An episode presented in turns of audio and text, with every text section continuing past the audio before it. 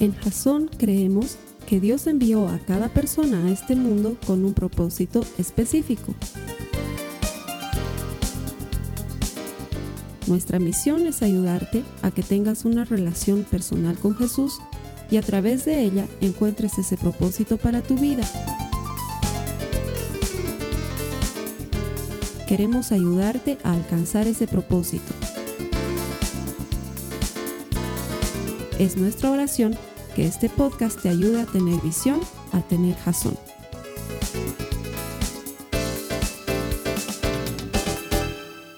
Conectarte, Jasonauta. ¿Desde qué parte del mundo estás viendo este mensaje? El otro día veíamos que hay lugares loquísimos desde donde ven el mensaje y esto es gracias a este canal de YouTube que hemos puesto y que nos da la posibilidad de conocer desde dónde estás viendo el mensaje. Pómelo aquí debajo en los comentarios. No te olvides suscribirte a nuestro canal, activar la campanita para que cada vez que subamos un mensaje, ¡pum! Tu teléfono, tu iPad, tu computadora te avise que ya hay algo nuevo que explorar de la palabra de Dios porque ponemos este servicio convencidos de que todo el que encuentra a Dios encuentra vida y nuestro deseo, nuestra oración detrás de Él es que encuentres vida por medio de la eterna palabra de Dios. Oramos para que el Señor te ayude a encontrar ese propósito que tiene para tu vida, porque tiene un propósito. Cuando lo encuentres te aseguro que tu vida nunca más será la misma.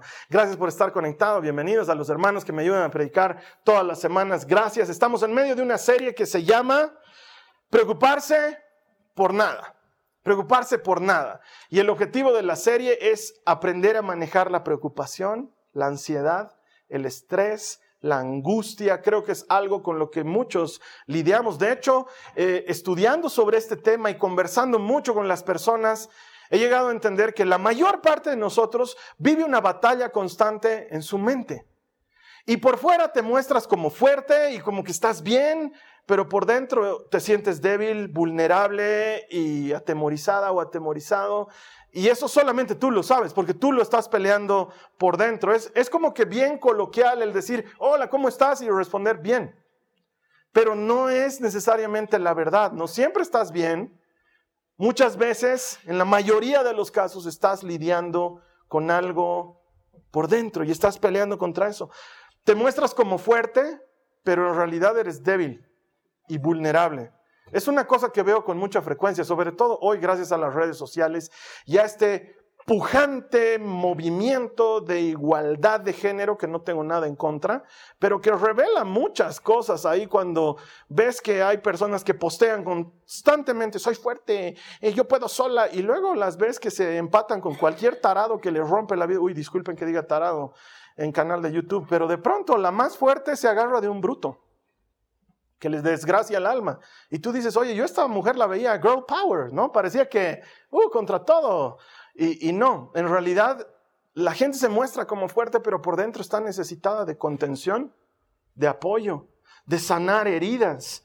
Eh, pretendemos vivir una vida en la que no hay problemas, pero por dentro estamos lidiando nuestras propias batallas. Y encima vivimos en un mundo que nos ha vendido la basura esa de que hemos venido a ser felices. Y perdón que lo lance así con ese, con, con, ese adjetivo tan peyorativo, pero es que es verdad, nos han mentido, nos han hecho creer hace por lo menos 20 años que uno viene al mundo a ser feliz. Y como ves que todos son felices porque postean su felicidad, pero nadie postea su desgracia, piensas que eres el único que eres infeliz. Y no me malentiendas, no creo que hayamos venido a este mundo a ser infelices para nada, pero tampoco creo que la felicidad sea la meta. Y en tratar de ser felices, vivimos una vida insatisfecha y en tratar de mostrarnos fuertes estamos peleando una batalla por dentro. Y entonces ahí es donde viene la ansiedad y la preocupación. Y Pablo nos escribe desde la cárcel, eso lo veíamos la semana pasada, y nos da estas palabras de ánimo en Filipenses 4, los versos 4 al 7, que dice, estén siempre llenos de alegría en el Señor. Está Carlos, ¿ves que hemos venido a ser felices? Si te das cuenta, está diciendo otra cosa. No está diciendo sean felices, Está diciendo que estemos alegres. Esto es contentamiento. Esto es encontrar paz y gozo en el Señor, aún en medio de la dificultad. Estén siempre llenos de alegría en el Señor. Lo repito, alegrense, que todo el mundo vea que son considerados en todo lo que hacen. Recuerden que el Señor está cerca, que eso es lo que hablábamos la semana pasada. No se preocupen por nada. En cambio, oren por todo. Díganle a Dios lo que necesitan y denle gracias por todo lo que Él ha hecho. Así experimentarán la paz de Dios que supera todo lo que podemos entender. La paz de Dios cuidará su corazón y su mente mientras vivan en Cristo Jesús. Y esto lo dice Pablo desde la cárcel. Esto lo dice un hombre que no sabía cuál era su destino. Probablemente lo mataban, probablemente lo soltaban, él no tenía idea, pero tiene la capacidad de entender que en Cristo puedes encontrar paz y que puedes preocuparte por nada. Puedes llegar a ese momento en que la preocupación no sea nada en tu vida porque la has transformado en oración. Entonces le puse un nombre bien extraño a este mensaje. Además, un poquito a propósito. Le puse foquito rojo. Sí, yo sé que nos va a jalar varias visitas al sitio, el foquito rojo. Pero ¿a qué me estoy refiriendo? Es una cosa buena, no es una cosa mala. Gracias a todos aquellos que ya pensaron lo que quiero que haga que gente venga al sitio. Eh, no estaba pensando en eso cuando le puse foquito rojo, estaba pensando en esto, otro. ¿Te ha debido pasar cuando tienes auto, estás manejando y de pronto se enciende un foquito rojo en tu panel de controles del auto. Te ha debido pasar. Y ese foquito rojo te está avisando que algo está pasando en el auto a lo que necesitas prestarle atención. A veces se va a encender porque alguien más se ha sentado en el asiento de lado y no se puso el cinturón de seguridad y va a ser foquito más alarma. A veces se va a encender porque el nivel de aceite ha bajado, a veces se va a encender porque la temperatura del motor se ha elevado más allá de lo normal. Ese foquito te va a avisar que es momento de llevar tu auto donde el que hizo el auto para que el que hizo el auto arregle el auto que está dañado. No hay nada más tonto que querer arreglar el foquito. El foquito no es el problema. El foquito encendido es un síntoma de que el auto tiene un problema. Y yo sería muy necio de llevar el auto donde un electricista y decirme, decirle, hazme apagar ese foquito. Porque el electricista me va a decir, señor, ese foquito es porque algo está pasando en el auto. No importa, no quiero ver ese tema, quiero que el foquito se apague. Uno no hace apagar el foquito, uno va donde el mecánico para que el mecánico arregle el problema que el foquito me está avisando que está ocurriendo en el auto. ¿Y qué tiene que ver eso con nosotros? Todo. Porque mi hermano, mi hermana, la ansiedad que tú y yo sentimos, hoy vamos a hablar de eso, de ansiedad solamente, cuando sientes ansiedad, esa ansiedad no es un pecado. Esa ansiedad es un foquito rojo encendido en el tablero de tu vida, diciéndote, es momento de que vayas donde el fabricante para que arregle algo que está mal dentro tuyo. Ese foquito se llama ansiedad y cada vez que la ansiedad se enciende en tu vida es un indicador de que es momento de orar, de buscar al fabricante. Por eso Pablo dice, no se preocupen, eh, al revés, oren. Cada que te preocupes, volvelo oración. No te quedes en la preocupación, transformalo en oración. La ansiedad en sí misma no es un pecado, es una alerta de que es momento de volver a Dios y de orar. Cada vez que tú te sientes ansiosa, que te sientes angustiado, que te sientes preocupado, es una alerta de tu organismo que te dice es momento de orar. ¿Cómo no va a ser pecado, Carlos Alberto? No es porque Jesús también estuvo ansioso. Horas antes de morir en la cruz, les habla a sus discípulos y les dice, tengo una tristeza de muerte. Y empieza a sentir esa ansiedad. ¿Y qué hace Jesús ante la ansiedad? Ora. Va al huerto, se pone de rodillas e invoca a su Padre. Lucas, médico, nos dice que la ansiedad de Jesús se tradujo en unas enormes gotas de sangre que caían de su frente. Esto tiene una explicación científica. Tal era el nivel de ansiedad de Jesús que los pequeños vasos capilares de la frente empezaron a reventar de la ansiedad que él sentía y mezclados con el sudor caían como grandes gotas de sangre. Él también estuvo ansioso. ¿Por qué? Por lo que se le venía. Entonces, sentir ansiedad no es un pecado, es un síntoma, una alerta, una llamada de atención de, en cuanto estás ansioso, ahora toca orar. Y por eso Jesús se puso en ese momento a orar, Padre, si es posible que pase de mí esta copa sin que yo la beba. Y luego iba donde sus discípulos y sus discípulos estaban dormidos y les decía, no se duerman, oren, necesitamos ahorita orar. ¿Por qué? Porque él estaba ansioso.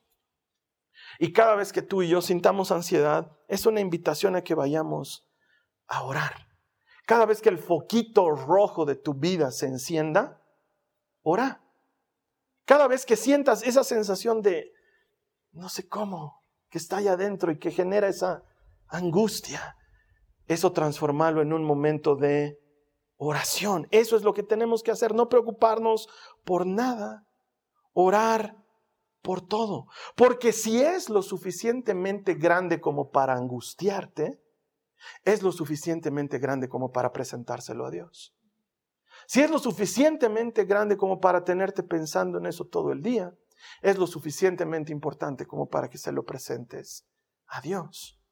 Preocuparse por nada. Ayúdame a leer otra vez el verso 6 del capítulo 4 de Filipenses, por favor. Quiero que lo leas conmigo. Dice, no se preocupen no, creo que no me has escuchado. Quiero que me ayudes a leerlo, por favor. Dice, no se preocupen por nada. En cambio, oren por todo. Díganle a Dios lo que necesitan y denle gracias por lo que Él ha hecho. Preocuparse por nada. Orar por todo. Preocuparse por nada. Orar por todo. Tengo que ir al médico esta semana. Tengo que hacerme sacar ese análisis. Tengo que pasar por esta cirugía ansiedad, preocupación. ¿Qué dice la Biblia? No te preocupes. En cambio, ora. Señor, tengo que ir al médico. Tengo que pasar por esta operación. Te confío mi salud. Creo en ti, Señor. Me acerco a ti esperando que me sanes. Me acerco a ti esperando que la intervención sea favorable. Me acerco a ti esperando que la respuesta del médico sea buena. Señor, confío en ti. Y lo transformas de preocupación en oración. Esa ansiedad, ese foquito rojo se transforma de alerta en acción de gracias. Señor, te doy gracias que tengo esto. Señor, te doy gracias que tengo esta posibilidad. Y empiezas a transformarlo de preocupación en oración. No llega tu hijo en la noche. No llega tu hijo en la noche. Las mamás sobre todo se preocupan por los hijos que salen de noche. Aunque ahora los papás también nos preocupamos. Aunque ahora todo el mundo se preocupa de todo. No llega tu marido en la noche. No llega tu esposa. Lo que sea. En lugar de preocuparte, señal de alerta, estoy ansioso, ¿qué tengo que hacer? En lugar de estar imaginándome morgues y letreros de se ha extraviado y viralizar la imagen de mí, no, lo transformo en oración, Señor. Tómalo en tus manos. Yo no estoy ahí, pero tú estás ahí. Protégela, guárdala. Señor, llévala a un lugar seguro. Señor, que me conteste el teléfono. Padre, en el nombre de Jesús, que me conteste cuando le voy a llamar. Y transforma esa ansiedad en oración. Si te sientes ansioso, es porque tienes que orar. Esa es la señal de alerta que te está dando tu cuerpo. Los chicos, temporada de exámenes. Ay, sé bien, física, matemáticas. Y has estudiado, no eres un flojo, no eres de los que espera que por osmosis le pase la física del libro a la, a la cabeza durmiéndose sobre el cuaderno de física. No, has estudiado, has hecho tu esfuerzo, pero sientes que es difícil. Ora, en lugar de estar preocupado y de toda la noche no dormir. Oye, el otro día estaba reunido con el grupo de jóvenes, unos muchachitos me contaban que producto de la ansiedad, antes de dar exámenes, antes de sus exposiciones, náuseas, vómitos, ir al baño, estar mareados. Oye, tienen 16, 17 años. Cuando sientas eso, ora. Señor, dame paz. La Biblia dice que tú das paz al que te entrega todas sus cargas. Te las entrego a ti, te las presento. Te doy gracias porque me has ayudado a estudiar. Sé que vas a estar conmigo en el examen. Sé que me vas a ayudar a rendir de manera correcta. Y transformas tu preocupación en oración. En lugar de estarle dando vueltas ahí en tu cama, ¿cómo voy a pagar el alquiler a fin de mes? Ya se me vence. No me ha alcanzado. Esta vez he tenido que gastar plata en otra cosa. ¿Qué hago, Señor? ¿Cómo voy a pagar el alquiler? Lo transformas en oración. Tú eres mi proveedor. No sé de dónde vas a sacar, pero sé que lo vas a hacer porque tu palabra dice que no desamparas al que confía en ti y lo transformas en oración. No te preocupes por nada. En cambio, ora por todo. Quiero decirte esto. Si está en tu mente, también está en el corazón de Dios. A Él le importas. Para Él existes. Si está en tu mente, está en el corazón de Dios. Si a ti te preocupa, a Él le interesa. Si a ti te angustia, Él quiere hacerse cargo. Si para ti es importante, para Él es más importante todavía. Uy, estoy predicando mucho mejor de lo que ustedes están respondiendo. Si para ti es importante, para Él es más importante todavía. Si a ti te interesa, a Él le interesa más. Si a ti te angustia, Él lo puede resolver. No te preocupes por nada, ora por todo. Créele y dale gracias, dice la Biblia. Acércate a Él. Esa ansiedad es ese foquito diciéndote, ora, habla con el Señor, acércate a Él. Quiero volvértelo a leer Filipenses 4:6, pero esta vez en otra versión. Dios habla hoy, dice, no se aflijan por nada, sino preséntenlo todo a Dios en oración, pídanle y denle gracias también. Él no se molesta en que le pidas. Él no se enoja de que le pidas. Al contrario, Él te dice, pedí. Pero ¿por qué tengo que pedir si Él ya sabe lo que necesito? Porque cada vez que pides demuestras que le crees. Uno no pide algo que no sabe que va a recibir. Pides porque esperas recibir, si no, no lo pides. Y en este año que ha pasado, que te he contado, he estado muy ansioso y muy preocupado y al final me han terminado diagnosticando síndrome de fatiga crónica y he tenido que pasar por tratamientos y medicación y mareos. Te he estado contando todas esas cosas. En un principio me angustiaba mucho por qué me está pasando. Eso es lo que me hacía sufrir. ¿Por qué estoy enfermo? ¿Por qué? Y han pasado muchos meses en los que el Señor, en lugar de decirme por qué, me decía, va a tomar un tiempo más. Esto puede tardarse un tiempo más. Pero nunca me decía por qué. Y sin embargo, en el proceso de la ansiedad y la preocupación, sí he entendido el para qué. Y cuando he entendido para qué, ha dejado de importarme el por qué. Ya no me ha importado, porque el para qué ha sido más importante. ¿Y para qué? Todas esas veces me han llevado a estar de rodillas, orando. Todas esas veces. Es curioso, pero te tiene que apretar un poquito para que quieras orar un poquito más. Porque cuando todo está relajado, como que orar no se vuelve prioridad en tu vida. Entonces ahí está ese foquito de la ansiedad encendiéndose para decirte, dámelo a mí, entregámelo a mí. Y me he encontrado innumerables veces a distintas horas, levantándome de madrugada o interrumpiendo mis actividades o llorando en el auto, orando, hablándole, Señor, no puedo más con esto, Señor, ayúdame y transformando esa preocupación en oración. Y cuando me he dado cuenta que el por qué no era importante, pero el para qué me llevaba a orar y estar en comunión con Dios, y se ha vuelto una dinámica permanente en mi vida, los síntomas pasaron y las molestias dejaron de ser molestias.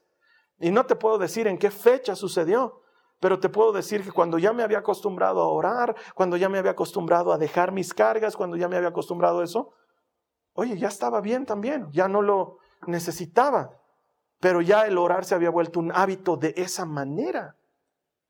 Cuando sientes el foquito rojo, ansiedad, transformalo en oración.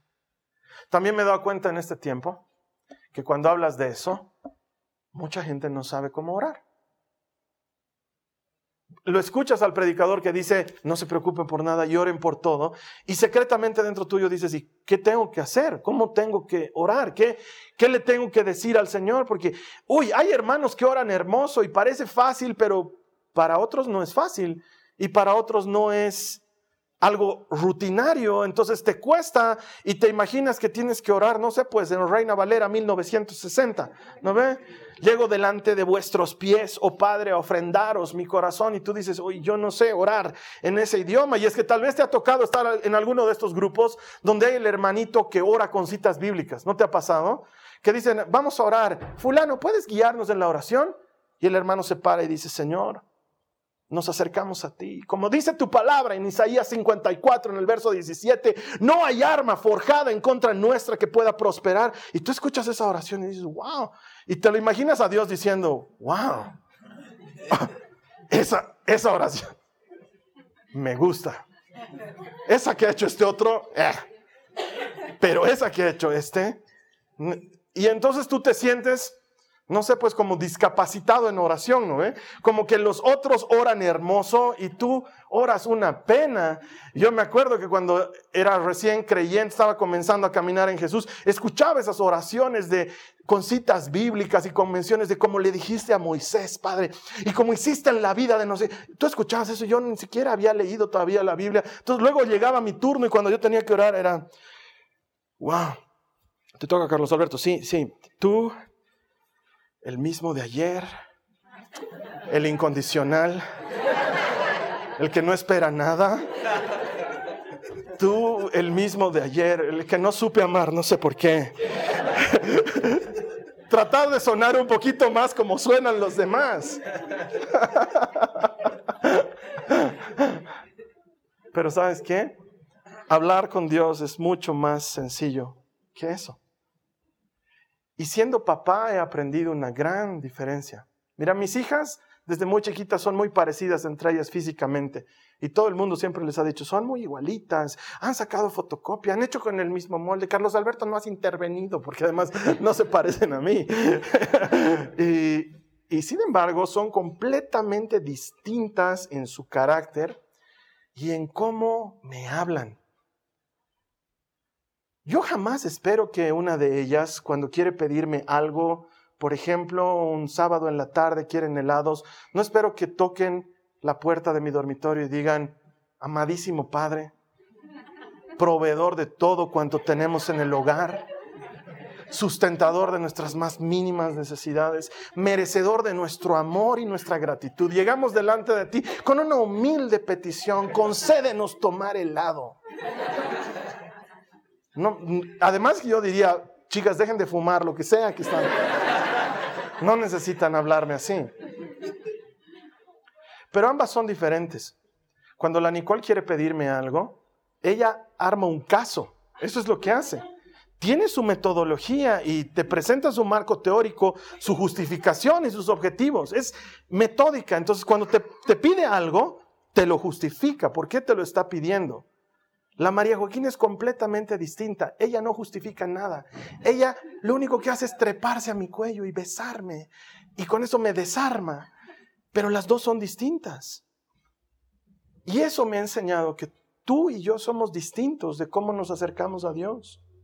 Que mi manera de orar no tiene por qué ser tu manera de orar. Que he encontrado momentos en los que a mí la oración me funciona bien que a ti probablemente jamás te funcionarían que el tema no está en cómo lo dices y por favor que no sea Reina Valera 1960, porque Dios se agrada de escuchar cualquier oración, por sencilla que fuera. De hecho, mira lo que dice la palabra en 1 Pedro, en el capítulo 5, verso 7, uno de los versos más conocidos de las escrituras, dice, pongan todas sus preocupaciones y ansiedades en las manos de Dios, porque Él cuida de ustedes. Pon todas tus ansiedades y tus preocupaciones. ¿Cómo? Tal vez te funciona cantando. Tal vez para ti la oración es cantar. No para todos, pero hay gente que no puede orar si no lo hace cantando. Canta y llega delante del Señor y presentarle un canto y que tu canto empiece a alabar la preocupación y la angustia dentro tuyo. algunos el canto no les va a servir porque además, hermanos, hay algunos a los que el Señor no nos ha bendecido con el canto. Entonces a lo mejor el canto no es lo tuyo, pero tal vez puedes clamar a Él o puedes llorar. Hay gente que dice, no sé, es que yo me siento mal de que lo esté ofendiendo al Señor. El Señor no se ofende es lo suficientemente grande como para lidiar con tus quejas, con tu llanto, con tu dolor. Él no, no dice, eh, parale, a mí no me vengas con la moqueadera. Él quiere que vacíes tu corazón.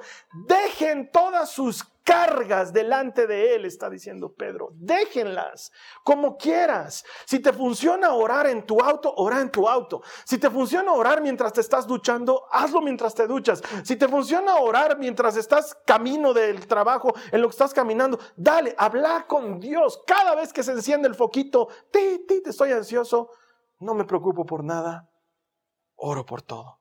No me preocupo por esto, lo transformo en oración.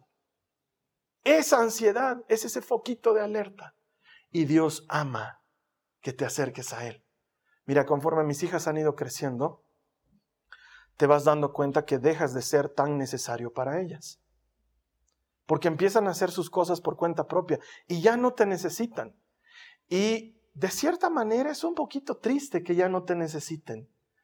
Porque has pasado muchos años siendo todo para ellas y papá dame esto y papá hazme lo otro, y pero de pronto ya corta sola su comida, de pronto ya se trepa para alcanzar el vaso que antes no alcanzaba y cierra con fuerzas los frascos y te das cuenta que para esas cosas simples ya no te necesita. Y sí, todavía alguien tiene que pagar el colegio, cosas por el estilo, pero eh, como que dejas de ser parte de. Pero qué hermoso es cuando te necesitan. Qué sensación más extraordinaria sientes como papá, como mamá, cuando tu hijo, tu hija viene y te dice, ¿me puedes ayudar con esto? ¿Me puedes dar una mano en esto otro? O cuando llegan de la calle y te dicen, quiero conversar contigo, te quiero contar esto que me ha pasado. Uy, yo dejo todo, yo dejo todo por escucharla. ¿Sabes qué? Así es mi hija Nicole. Trabajamos juntos en el mismo escritorio. Ella está aquí y yo estoy aquí. Y yo soy hombre, ¿no ve? Los hombres tenemos un problema. No podemos hacer muchas cosas al mismo tiempo. Entonces, si estoy mirando la computadora, e, entre mirar y teclear, porque además yo no sé teclear sin mirar, entonces es un sufrimiento bien grande, ¿no? Y de pronto me dice, papá, te quiero contar algo. Eso ya es pues introducir una tercera tarea a lo que estoy haciendo, ¿no ve? Porque yo no puedo, su mamá puede, su mamá está tecleando, está viendo y está escuchando, le charlan todavía. Y yo no puedo, yo... ¿Qué me has dicho? Y lo que me ha dicho había escrito en la... No, entonces, sí. Pero, no importa lo que esté haciendo. Cuando ella me quiere hablar, es la cosa más linda de mi día. Que ella me diga, papá, te quiero contar. Y me cuenta una cosa que a nadie le importa excepto a ella. Pero para mí es wow, porque me lo quiso contar a mí, porque pudiendo elegir a su amiguita la fulana o a su amiguita la sutana con quienes charla hasta por los codos, eligió charlar con este viejito y hacerla, wow. O cuando la María Joaquina me llama y me dice, pa, ayúdame. Ese momento es en el que siento que soy súper... Bueno, y digo, sí, hijita. Este es un trabajo para papá. Colgámelo mi toalla con el mayor gusto. Pero, wow, qué hermoso es cuando me necesitan. Imagínate tú, un día normal de trabajo, sales a las 7 de la mañana, estás rumbo a tu oficina, y en tu oficina, eso de las nueve y media, te dan una mala noticia, algo que no está funcionando bien, algo que te va a generar problemas. Y pum, inmediatamente sientes la ansiedad y sientes la angustia de estar en ese lugar que no te gusta y trabajar en eso que no te gusta, pero necesitas el trabajo porque tienes que pagar estas deudas y estas cuentas. Y todo eso empieza a entrar en tu cabeza y se hacen las diez y media de la mañana y de pronto decides no preocuparte por nada, en cambio orar por todo. Y a esa hora que jamás en la vida oras, cierras un poquito tu puerta de, tu pequeño cubículo y le dices, Señor, ayúdame. Y entras en su presencia a las diez y media de la mañana. ¿Qué crees que hace Dios? Que te dice, eh, eh, eh, todavía no son las ocho de la noche, ¿qué es aquí orando? Esperabas a dormirte, ¿por qué estás orando ahorita? No, Dios te abraza y te recibe con alegría. Manda que todos los coros celestiales se callen porque mi hija está hablando a las diez y media de la mañana. Nunca me habla a las diez y media. Y ahora me está hablando. ¿Qué puedo hacer por ti? Y esa preocupación, esa ansiedad que se transforma en oración, en sus manos se transforma en respuesta. Y entonces ahí se hace verdad su palabra, Isaías 54, 17. Hija, no hay arma forjada contra ti que prospere yo estoy contigo, no tengas miedo, yo estoy a tu lado, te doy fuerzas. Y tu preocupación se transforma en oración y tu ansiedad se transforma en gratitud y tu necesidad se transforma en oración de Dios respondida. No te preocupes por nada, ora por todo. No sabes cómo, hazlo a tu manera. Hazlo como a ti te guste. No le copies a nadie o copiale a quien quieras. ¿Qué más da? ¿Tú qué crees que Dios te va a venir a decir? Ah, estás orando como la fulana de tu grupo de valiosa. ¿Qué le importa? ¿Sabes qué le importa a Él? Que ores, que te acerques a Él, que le creas y le des gracia. y Él transforma esa gratitud en respuesta. Entonces cuando mis hijas vienen a mí, respondo. Mira, ¿qué nos pasa muy seguido? La noche de un fin de semana. Son las nueve y media de la noche. Yo estoy muerto de hambre, porque yo siempre estoy muerto de hambre. Siempre. Pero por mí, jamás pues iría ni a la tienda del frente. O sea, prefiero dormir con hambre. Así soy yo. Entonces la molesto a la Carly, ¿no? Le digo, tengo hambre, ¿qué quieres? Ay, no sé, creo que quisiera, ay, no sé, creo que quisiera, ay, pero no, es que no. Pero anda, comprate. Me dice, no, que pues para mí, nada. Pero entra una de las chicas y dice, tengo hambre. Ya estoy vestido, listo en el auto esperando su pedido. Ellas dicen, no, papá, no queremos que salga, que salgas, por favor, hace frío. Pedidos ya, ¿cuál pedidos ya? Papá ya, les digo papaya. Ustedes pidan a papá y papá ya se lo trae veloz. Haremos la prueba, les digo. Pediremos pedidos ya, veremos cuánto tarda y pediremos a papá ya y veremos cuánto tarda. Por mis hijas puedo ir a Cochabamba a traer silpancho.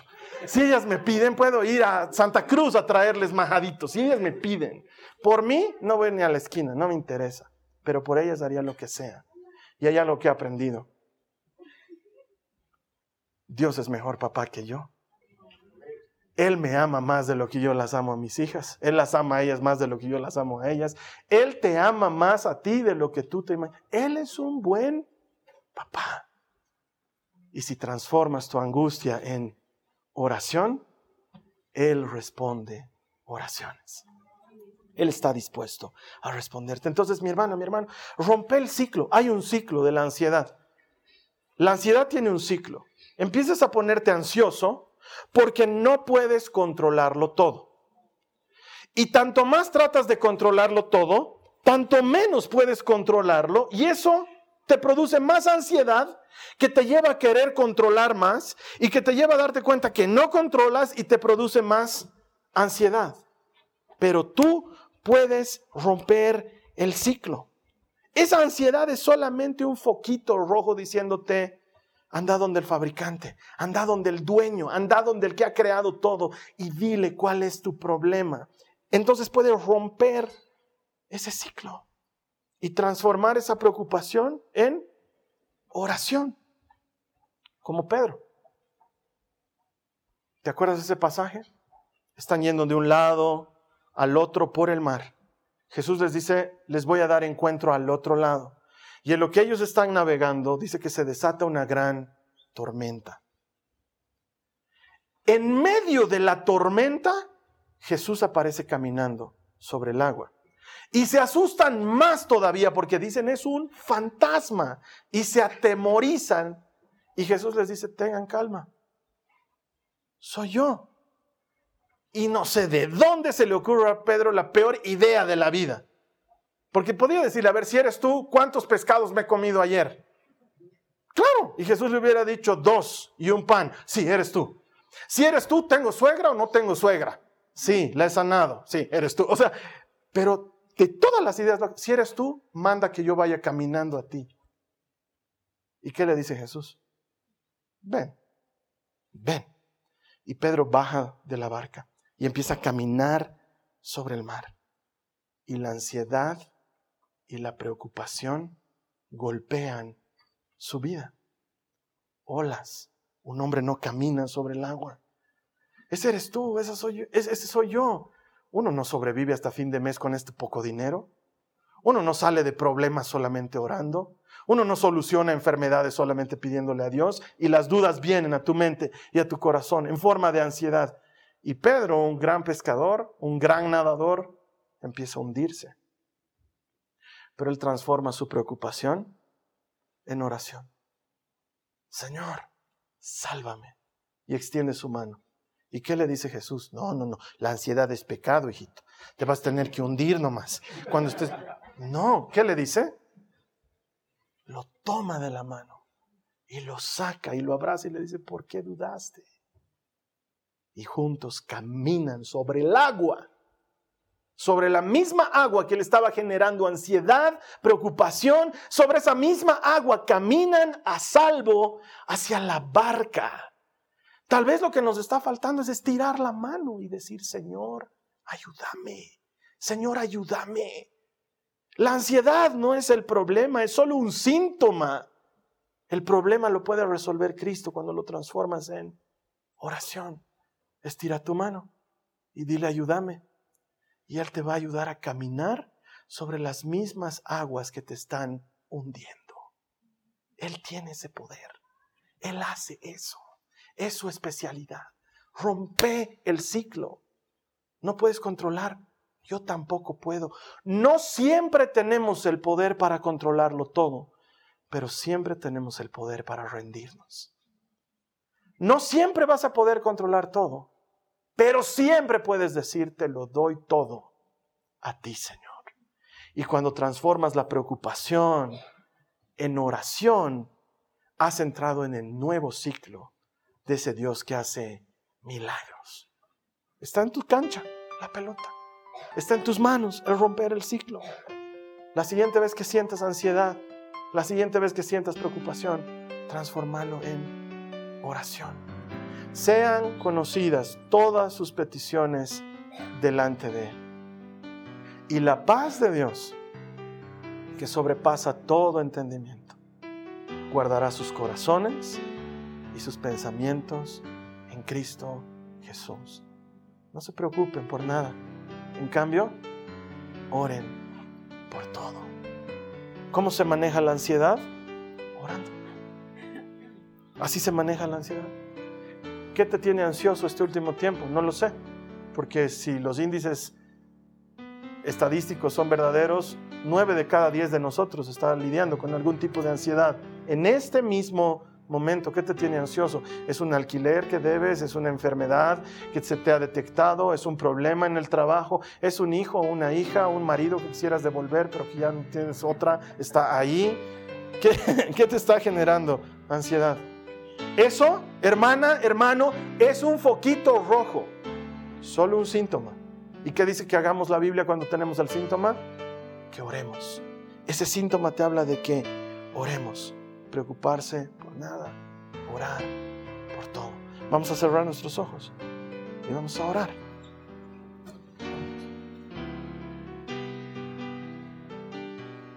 Yo no sé lo que te está preocupando. No sé qué pueda tenerte ansioso. Tú lo sabes. Vamos a transformarlo en oración. Quiero pedirte que en este momento, ahí donde estás conectado, aquí en el salón, traigas a tu mente esas imágenes que te llenan de ansiedad y de preocupación. Y se las vamos a entregar a Dios porque la palabra dice, dejen sus cargas, depositen sus cargas, quítense sus cargas delante de Él, porque Él tiene cuidado de ustedes. Él es tu Padre, Él te ama. Vamos a dejar esa carga. Yo te voy a ayudar a orar. Dile conmigo al Señor Jesús, Señor Jesús. No, pero última que te perdono, Jason. Señor Jesús, hoy decido dejar esta carga delante de ti. Y tú sabes cuál es tu carga, así que dile, Señor, esta te la dejo, esta la pongo delante de ti. Y hoy escojo no preocuparme, sino orar. Cada vez que me preocupe, voy a transformar la preocupación en oración la siguiente vez que alguien me pregunte cómo estoy, en lugar de responder muy preocupado, voy a decir orando mucho. ¿Cómo estoy? Orando mucho. ¿Cómo estoy? Orando mucho. Y sé, Señor, dile, sé, Señor, que cada oración se va a llevar el peso, se va a llevar la angustia. Tu paz va a llenar mi corazón y mi mente las van a guardar en ti. Tú eres mi refugio. En ti me siento seguro. En ti estoy confiado. Preocuparme por nada. Orar por todo. Preocuparme por nada. Orar por todo. Darte gracias. Sé que estás conmigo. Sé que estás conmigo. Señor, hoy escojo ya no pelear con la ansiedad al contrario, la ansiedad va a ser la señal de que tengo que orar. Gracias por ese recordatorio. Gracias por esa alarma física. A partir de hoy, preocuparme por nada, orar por todo. en el nombre de Jesús. Amén. Amén. Si tú has hecho esta oración, has hecho un compromiso fiel con el Señor, quiero decirte, Él nunca falla sus promesas. Si Él promete algo, Él lo hace, Él cumple, Él lo responde. Si tú transformas cada vez que sientas esta ansiedad en oración, estás más cerca de todo eso que promete la misma cita bíblica. La paz de Dios guardará tu corazón y tu mente en Cristo Jesús. Él está atento a tus necesidades. Te voy a estar esperando aquí la siguiente semana. Vamos a seguir hablando de ansiedad porque hay muchas maneras más en las que podemos tocar la preocupación, la ansiedad. Mientras tanto, te invito a que me ayudes con este mensaje para otra persona, compartíselo, ayudarle a saber que Dios tiene una respuesta y que podemos vivir así sin preocuparnos por nada y confiando al Señor todo. La siguiente semana te espero. Y en ese entonces, cuando tú y yo nos volvamos a encontrar, vamos a celebrar lo que celebramos siempre, lo que festejamos siempre, la razón por la que colgamos videos, la razón de este ministerio, la razón por la que hacemos todo. Creemos que todo el que encuentra a Dios encuentra vida. Te espero aquí la siguiente semana. Esta ha sido una producción de Jason Cristianos con propósito.